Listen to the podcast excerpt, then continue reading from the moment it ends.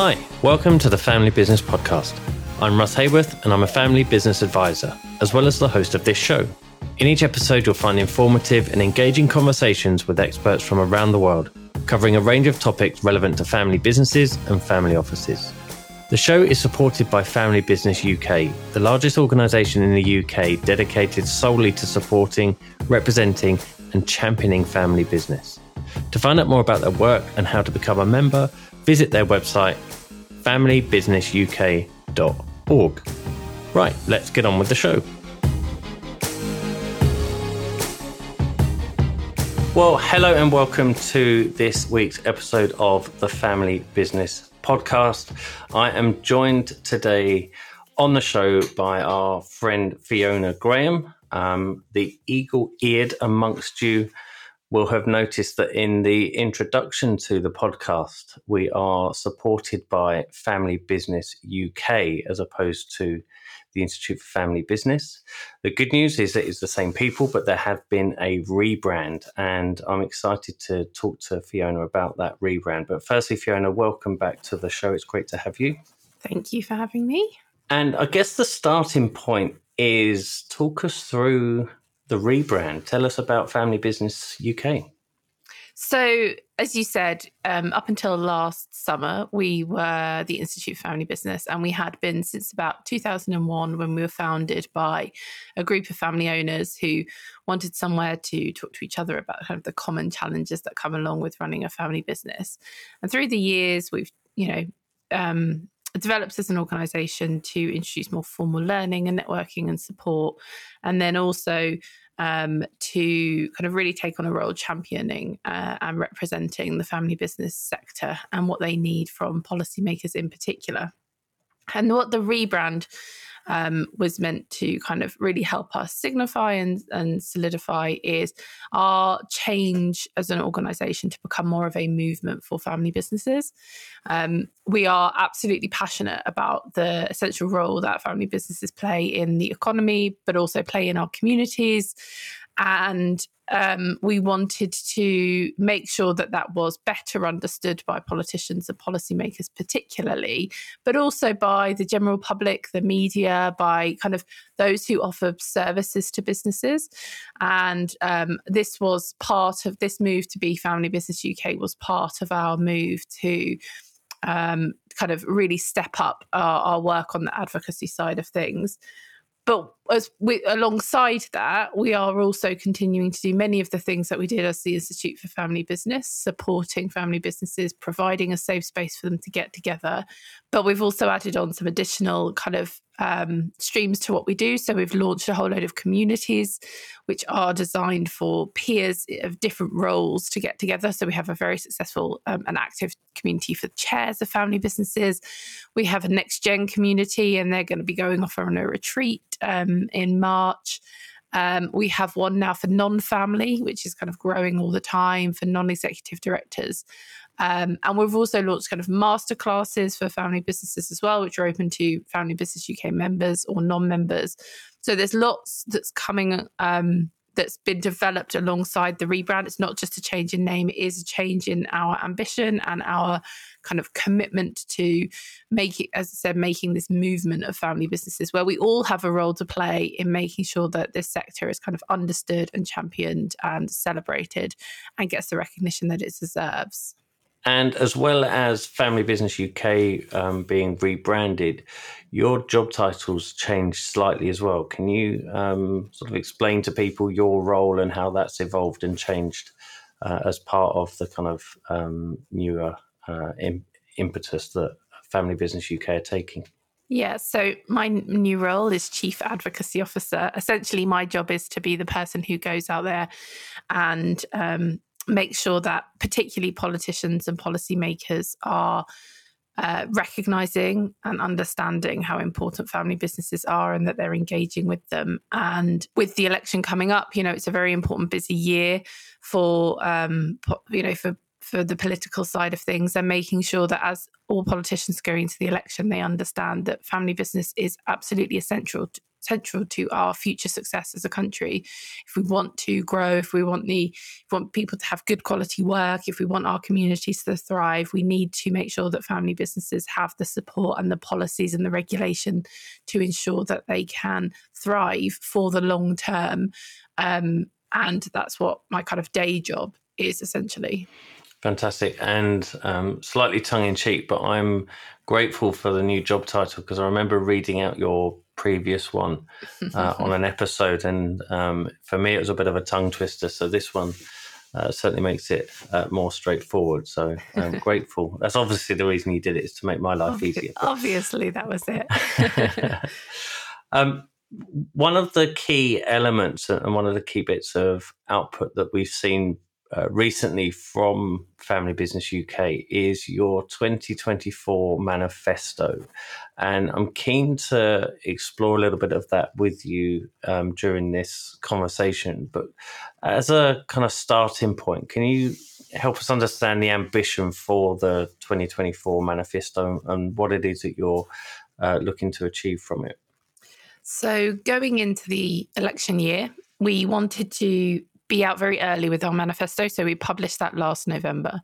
And we've been using that and the policy recommendations within that to have conversations with the various teams in various parties who are writing the manifestos for the next election. And essentially, what we wanted to do was bring together in as clear and as straightforward um, and easy to digest way some of the key things that we need um, to to see from the next government to ensure that family businesses can thrive. Because there's lots of policy ideas kind of being thrown around by lots of different people. And we really wanted to say, look, very clearly, this is why this sector deserves a voice. So it's got some of the stats around the fact that family businesses provide employment for about 14 million people, that they pay over 200 billion pounds in tax um, a year.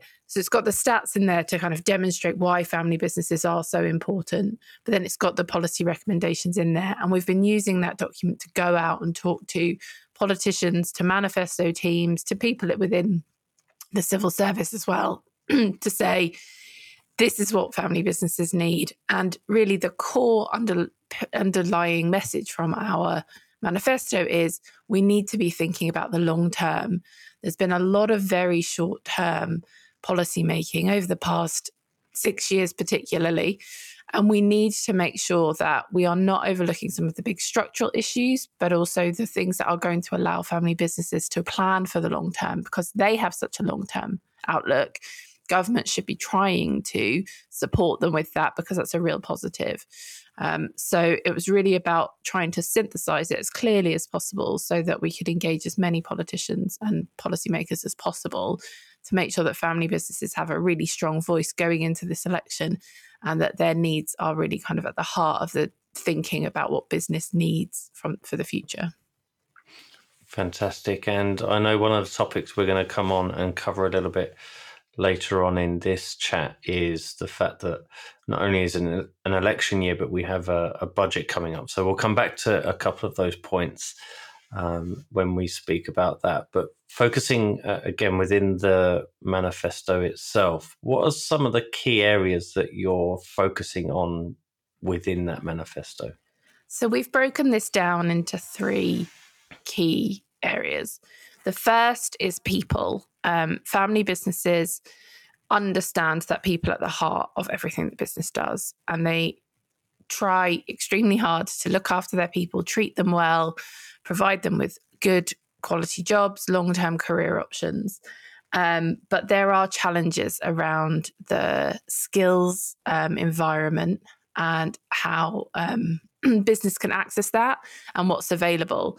So we have made some recommendations around people that talk around how we can particularly improve this um, apprenticeship levy because I think it's widely recognized that the apprenticeship levy in its current form is not working.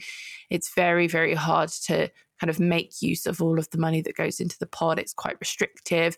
It's not working in the way that it needs to. And our recommendation is that that is replaced with a future skills fund, which would be far more flexible and allow businesses to use some of the money that they are paying into the apprenticeship levy for other kinds of skills training.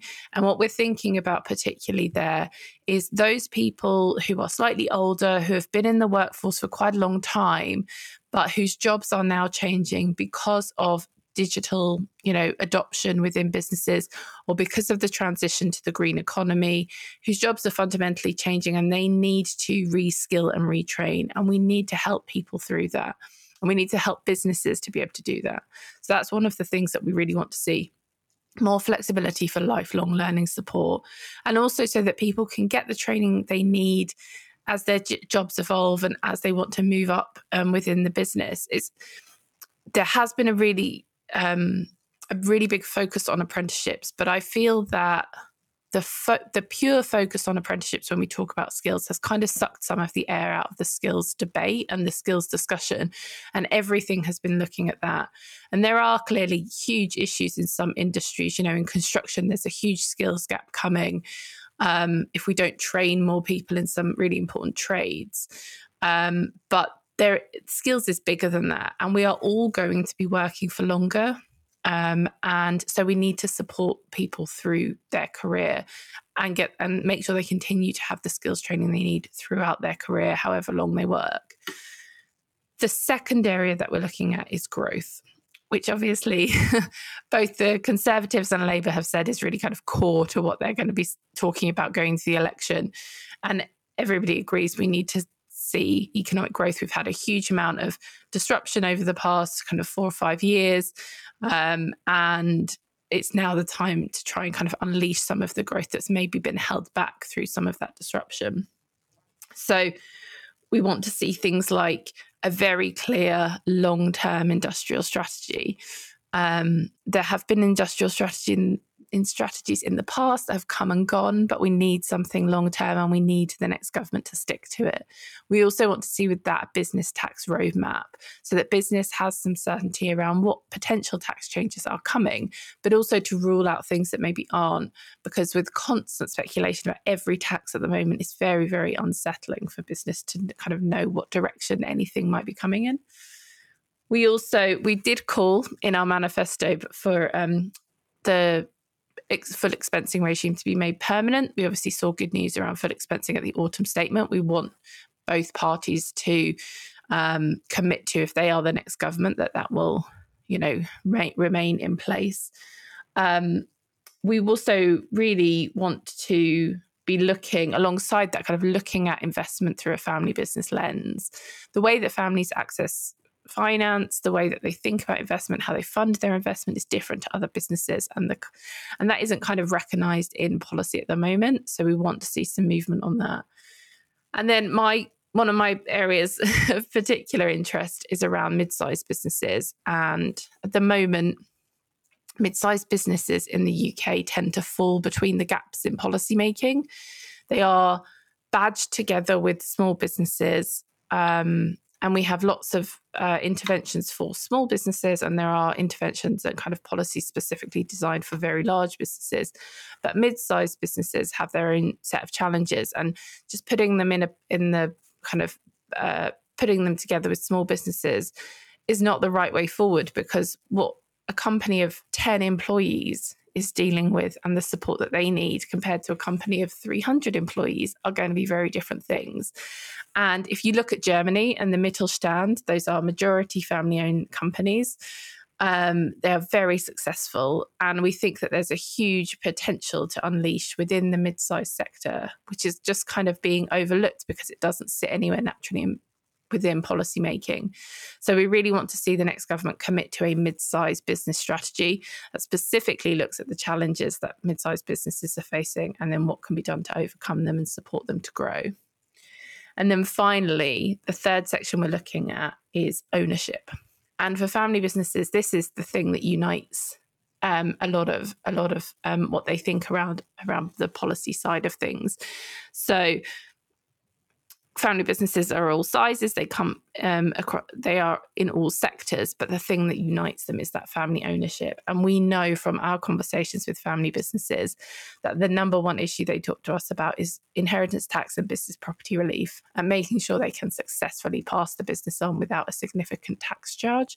So obviously within our um, within our uh, manifesto, one of our absolute central asks is maintain business property relief in full um, and ensure that family businesses can continue to successfully transfer between the generations. Within that, we've got a recommendation as well about slightly altering the regime to account for joint ventures so that businesses that have joint ventures aren't um, uh, aren't in a worse position when trying to claim BPR, which some of them are at the moment. And then we've also want to see some alignment between business property relief and business asset holdover relief, uh, so that businesses um, don't have to reach such a high trading test to pass over shares during lifetime, which some of them struggle with, and can mean that people put off lifetime handover of shares um, because of the tax regime, where actually we think tax shouldn't be a consideration when you're planning your succession. That shouldn't be what you're thinking about. It should be about when's the best time for the business and the family for that transfer to happen. Yeah, absolutely. And I think one of the areas that I'm curious about, or, or having read through this and obviously understanding your role and, and knowing how active you are uh, within it, is how are these kind of conversations going down with the parties that you're speaking with um, as a result of that? Have you had the opportunity to kind of present this to them and get some feedback? Yes. So we've spoken to uh, representatives uh, in the Conservative Party, in Labour, in the Liberal Democrats, and in the SNP. And we've had very positive conversations with everybody. I think what's really important is that we view this, that policymakers view business and family business in particular as some as an organ as a group of people that they can work with who have a common aim. You know what politicians want to see is growth um, in the economy and employment and they want to see people having happier healthier lives. That is what family businesses want to, want to see too. And so it's really important that they see us as an important partner in developing this um, and it's not adversarial at all. Um, we have had very positive conversations. I think particularly what we are trying to get through to uh, politicians around family businesses as a leading example of responsible business is really resonating with them. Um, and they can see that what we say what we say about these are businesses based in communities that are employing people that are thinking for the long term they can see that happening in businesses in their own constituency. So, what we try and do is really kind of bring it to life with real life examples of what actual businesses are doing, as well as the kind of here is what the model generally does. And we've had very positive and encouraging conversations. Um, it will always be uh, a, a, challenge to get specific asks into party manifestos because there's so many competing things. And particularly this year, what we're hearing from all the parties is they're really trying to have slimmed down manifestos. So it may be that just because something isn't in a manifesto doesn't mean they're not going to do it. It might be that, you know, we're having other conversations with um, specific teams as well. So, you know, we've been talking to business ministers, shadow business ministers, we're talking to shadow treasury.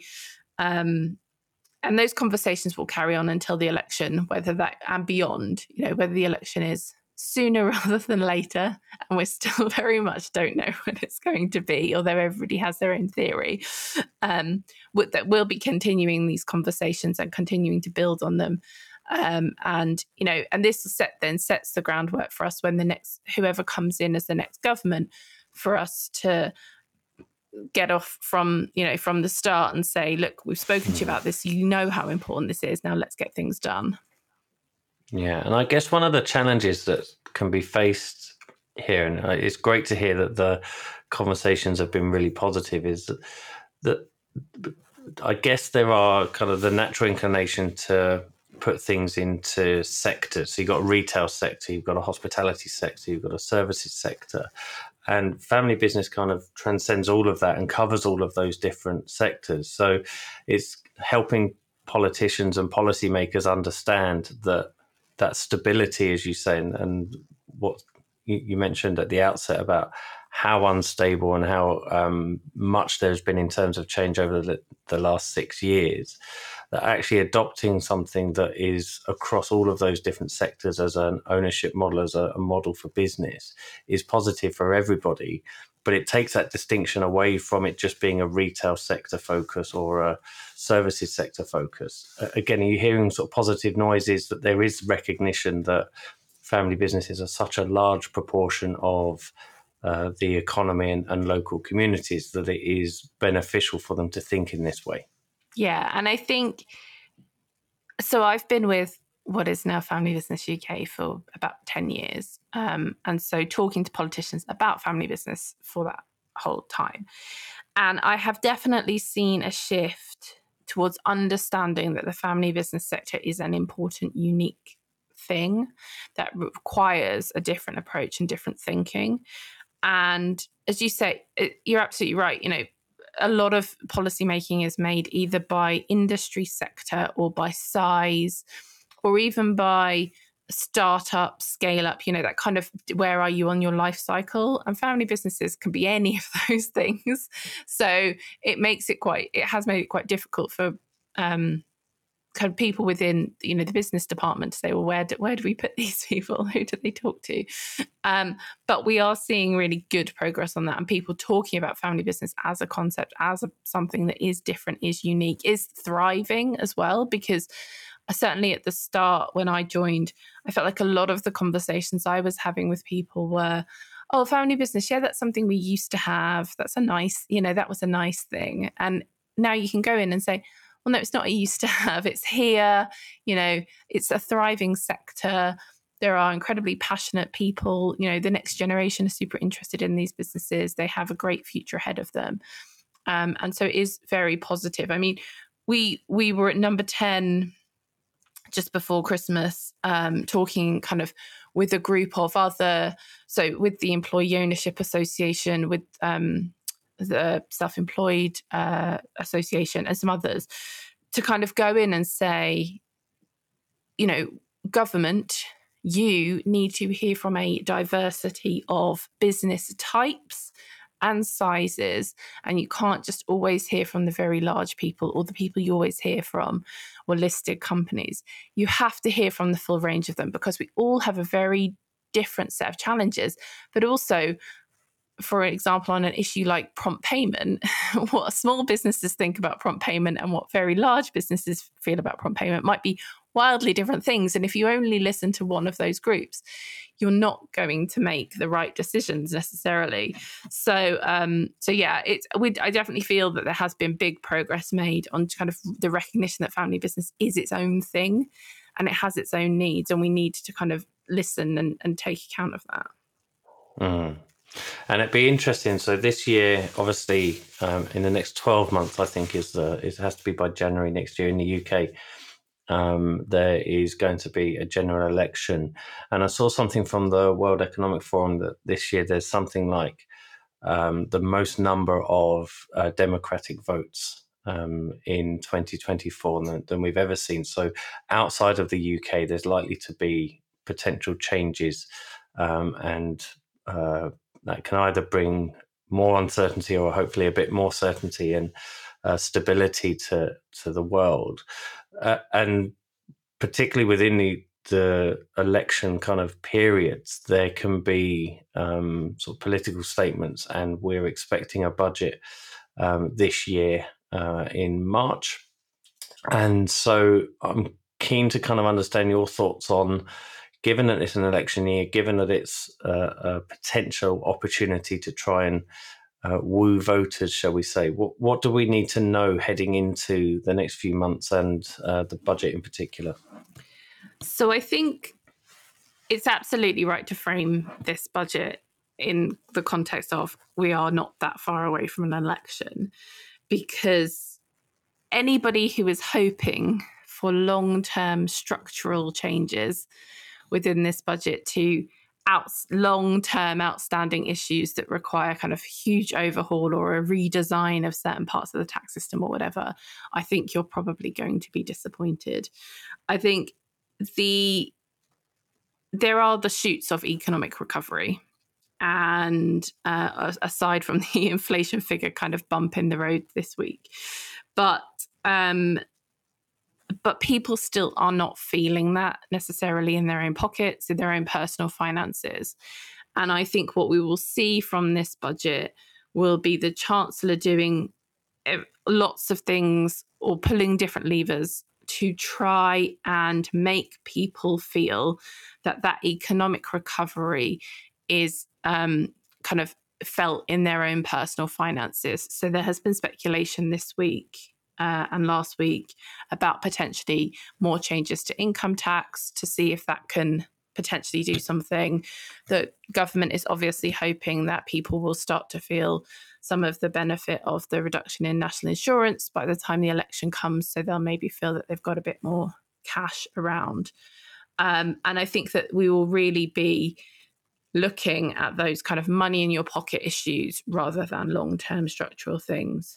There are clearly, you know, campaigning, even though we're not in the official election period, the campaigning is already underway. Um, and in fact, the the talks with the civil service that can happen between the opposition and the civil service before an election, the prime minister gave the green light for that, and Keir Starmer has written to the civil service to start those. So we are very much in the kind of election campaign and rundown period. Um, so I think that that's that's really what we will expect to see. Now there have been hints of changes around business tax. The chancellor has been it's been suggested that he's been saying that he would like to do something around business taxes without any kind of detail specifically on what that might be. Um, and then the big kind of issue that was well trailed ahead of the autumn statement has been speculated about in relation to the Conservative manifesto, has been speculated and is very much something that we're getting questions about at the moment is speculation about IHT, inheritance tax, and what might happen. Could it be that the Chancellor either reduces the rates, increases the thresholds, or scraps it completely um, ahead of, uh, in the budget ahead of the election? Um, it's still very much one of those things that there is a group of Tory backbenchers and certainly some um, newspapers campaigning on quite heavily, but it still feels very much like it's really going to depend on where the economic wins at the time are and whether they feel like there are measures that could get them more uh, more votes. To be honest, through doing something else, you know, if you did something around income tax, is that likely to endear you to more people because more people pay income tax and in- inheritance tax? Um, but for family businesses, this is a really important issue because Keir Starmer has explicitly said that if the Conservatives scrap inheritance tax, that the Labour will bring it back in. And there's a long term issue there around if it was reintroduced, would the same reliefs exist in the new regime? And we absolutely need those reliefs from inheritance tax for family businesses.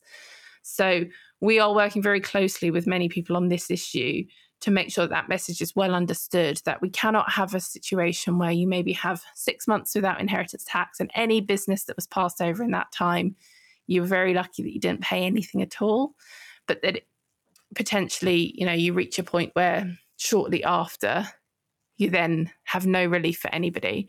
And that would be really damaging for family businesses and family farming as well. Um, so we're very kind of very engaged in that discussion at the moment and been talking to lots of people about that.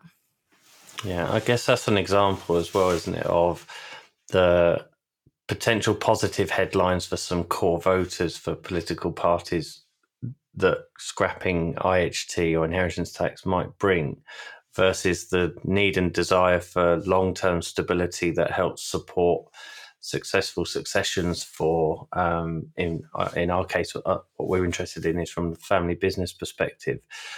And the need in this budget potentially to create something that does bring those headlines so that people feel as if um, the uh, the brighter option is say the the conservatives versus labor but it, it kind of goes against what we were saying earlier about the need for that stability and there to be some predictability about it is this year could potentially be one that is um, it is uh, uh, unstable as a result of statements that are made in in the budget. So, I guess it's how, how do we suggest um, families kind of approach these? It, what what advice are you giving to families as they approach you with these questions about in particular things like inheritance tax potentially changing? Yeah, it, it, it's very hard because you can't plan for spec. You know, you can't plan based just on speculation.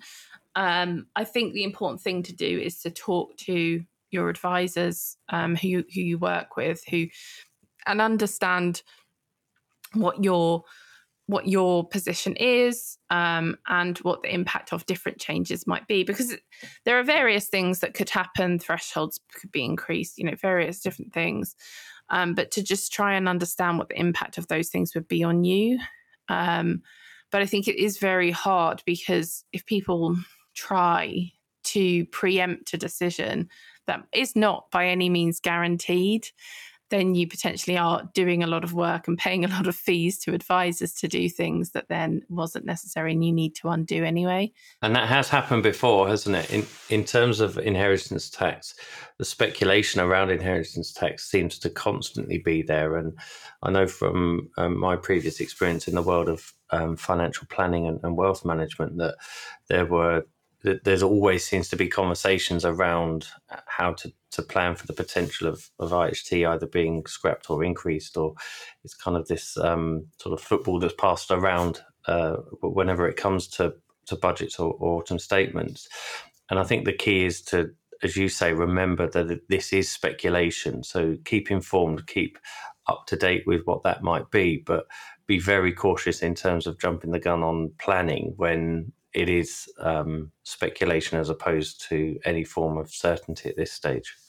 And I think one of the things that, as you say, people talk about inheritance tax all the time. There's always somebody running a campaign to scrap it entirely, or and it's often badged as Britain's most hated tax. Um, but a very small number of estates in in terms of the kind of the whole country actually pay it um, the amount it brings into the treasury is not a huge amount when you look at other taxes, um, but it is a, a, ideological point for certain people, um, and there has been speculation about, you know.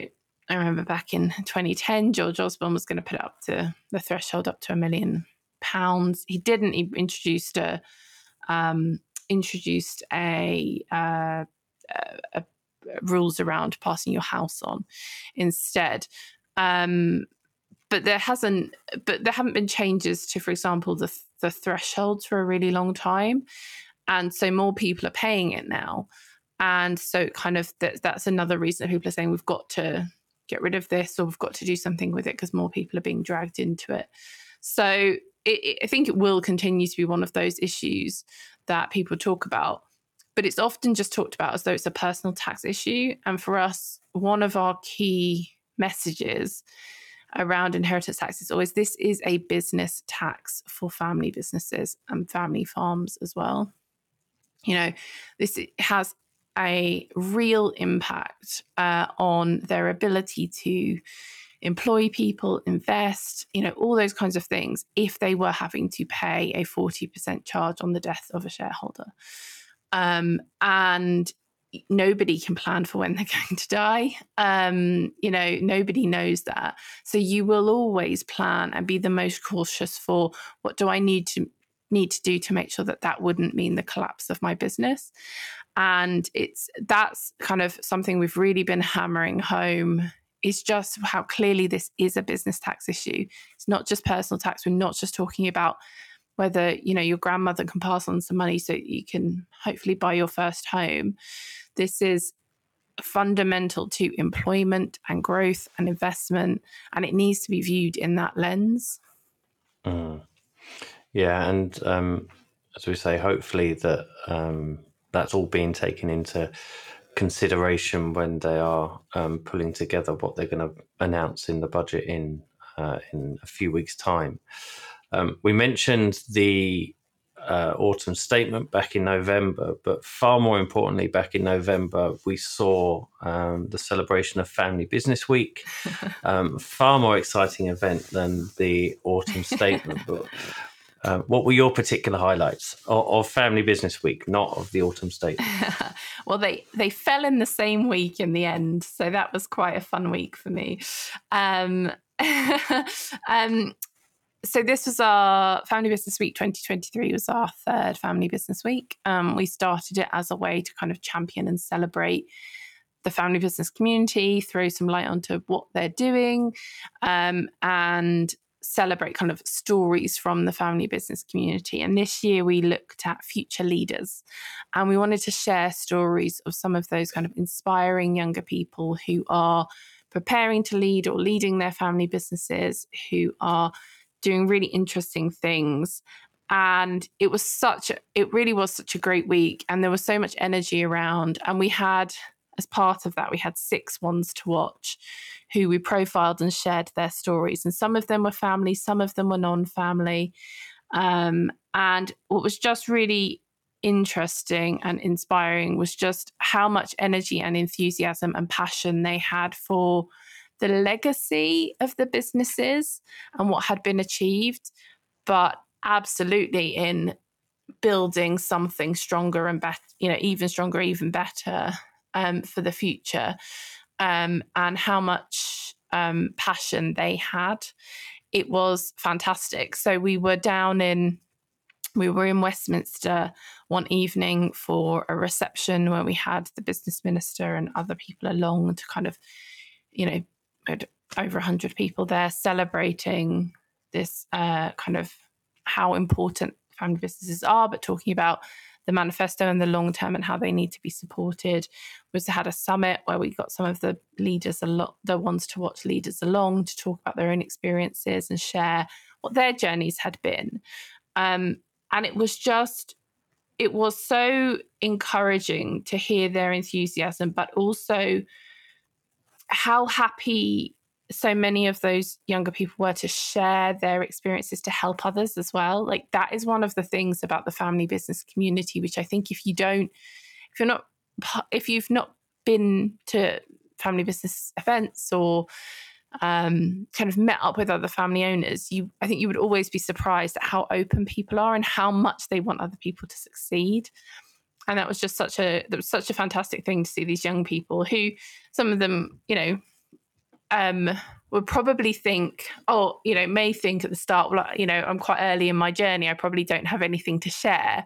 But actually, when you get into it, they've got huge amounts of insights and we're just so willing to kind of help others. It was really, it was really fantastic and really inspiring and just so, so positive against what has been quite, you know, such a difficult time for business to look at the future and say, actually, it really does feel like this sector is in really great hands and there's a lot to be hopeful about. Yeah, I think again that it's a, a highlight or uh, something that helps to highlight the benefit of peer groups uh, of community and the example you gave of somebody who may not feel as if they have an awful lot to give because of the time or experience that they have as well as finding people who have been through that experience who are happy to share their own um, sort of uh, experiences through that, they'll also find other people who are at similar points or perhaps earlier points of their journey as well. And they'll be able to help others. And the, the kind of uniting element that comes with being in a community with fellow family businesses is something that um, is fantastic to see at these events and uh, conferences and uh, various other things throughout the year. But it's that's part of the example of, I guess, the mission for Family Business UK is to encourage more and more people to come together in those kinds of formats. Yeah, um, we've talked about this before that you know no family is the same, no business is the same. No one can present you with here are 10 tips to get it absolutely right in family business because it's always going to have to be tailored to what you know why your family is in business together what's important for you for the long term what does your business look like what do changes potentially need to be made? And so coming together with other people and hearing lots of different stories can help you think okay well that that definitely wouldn't work in my family because you know my uncle you know he's not like that at all or whatever it might be and you can weave your own path but with information and insights and kind of go away and action what's relevant to you but also say okay well i've heard that story and i really want to avoid that outcome. I want to talk to them about why they think it went that way. And people are very always very willing to talk about the things that went wrong as well as the things that went right which i think is so encouraging. And one of the things that the um as well as the kind of peer network one of the things that the next uh, the next gens and the future leaders that we were talking to talked about as well was how important mentors are. And mentors, not just in your own business, but outside, maybe in, even in a different industry, and how useful it was to have that kind of outside voice to challenge you, but also to provide a perspective that you maybe don't get um, if you're kind of talk, regularly just talking to people in your own industry. Um, and, and how useful they had found that. And that was something I thought was really, really came along really strongly from the conversations I was having with them as well.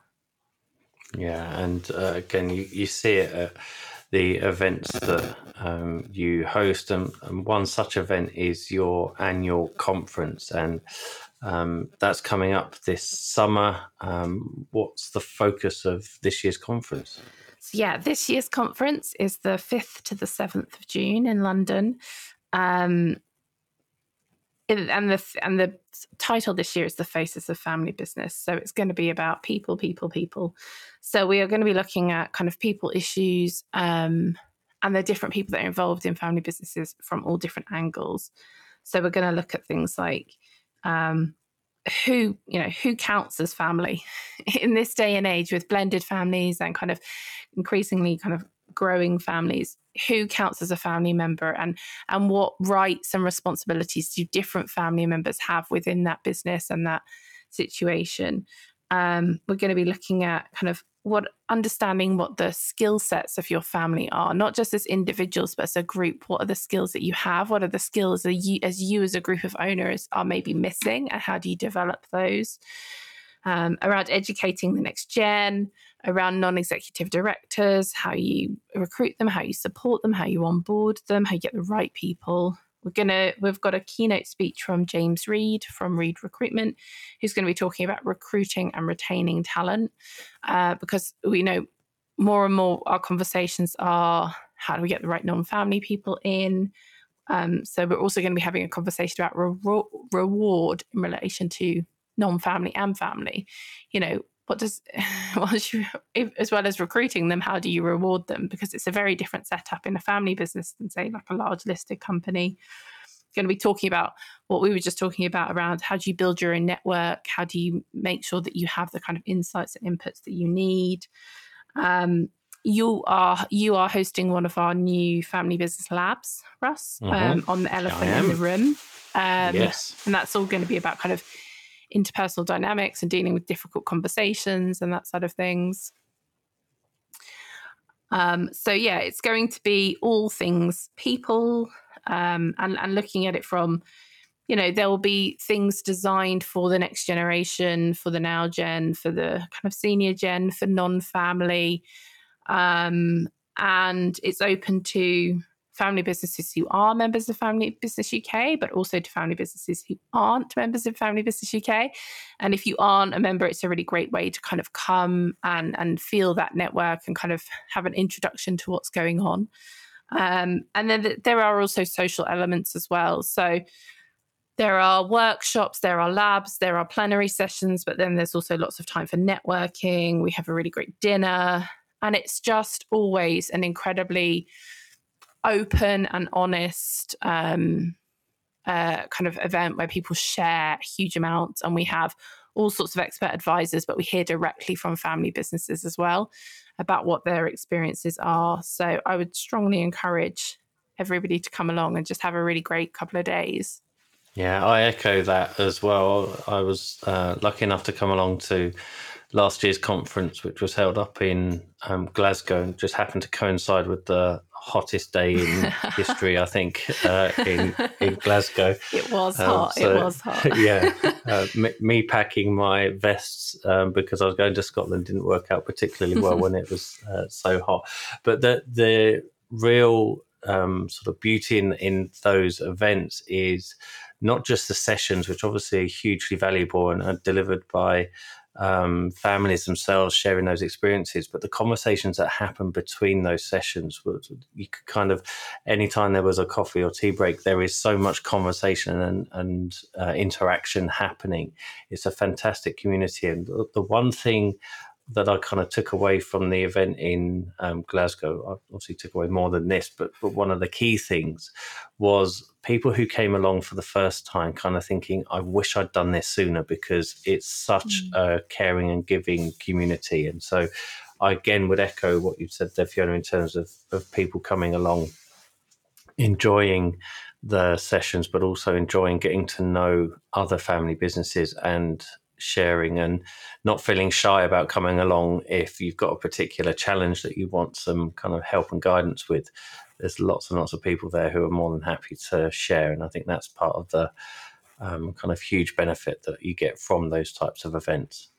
And I think as well, people often come as kind of a family group, so a couple of people, three, four people. Um, increasingly actually families are bringing not like maybe if they've got a non-family ceo or some of their non-family uh, non-execs they're bringing them along because actually everybody depending on their stage will hear things in a slightly different way. They'll take something away and it's they say that they find it very beneficial to kind of not go home and say okay i went to this conference and i'm going to report back on what i heard actually to then get together. And you quite often see as you say in those coffee breaks, you quite often see like family groupings getting together and saying, "Oh, what did you think of that session? Oh, I thought that was really great." And, you know, kind of immediately trying to process it, which I think is really nice and means you're coming together to learn as a family.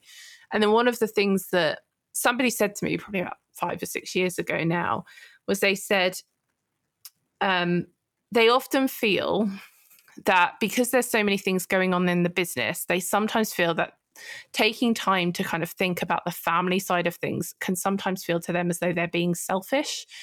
Um, although we know that that's not the case because getting the family harmony right, getting family purpose, all that stuff is absolutely essential for the future success of the business. But they they said that's how they felt that they felt like it was selfish sometimes to take that time to think about the family stuff.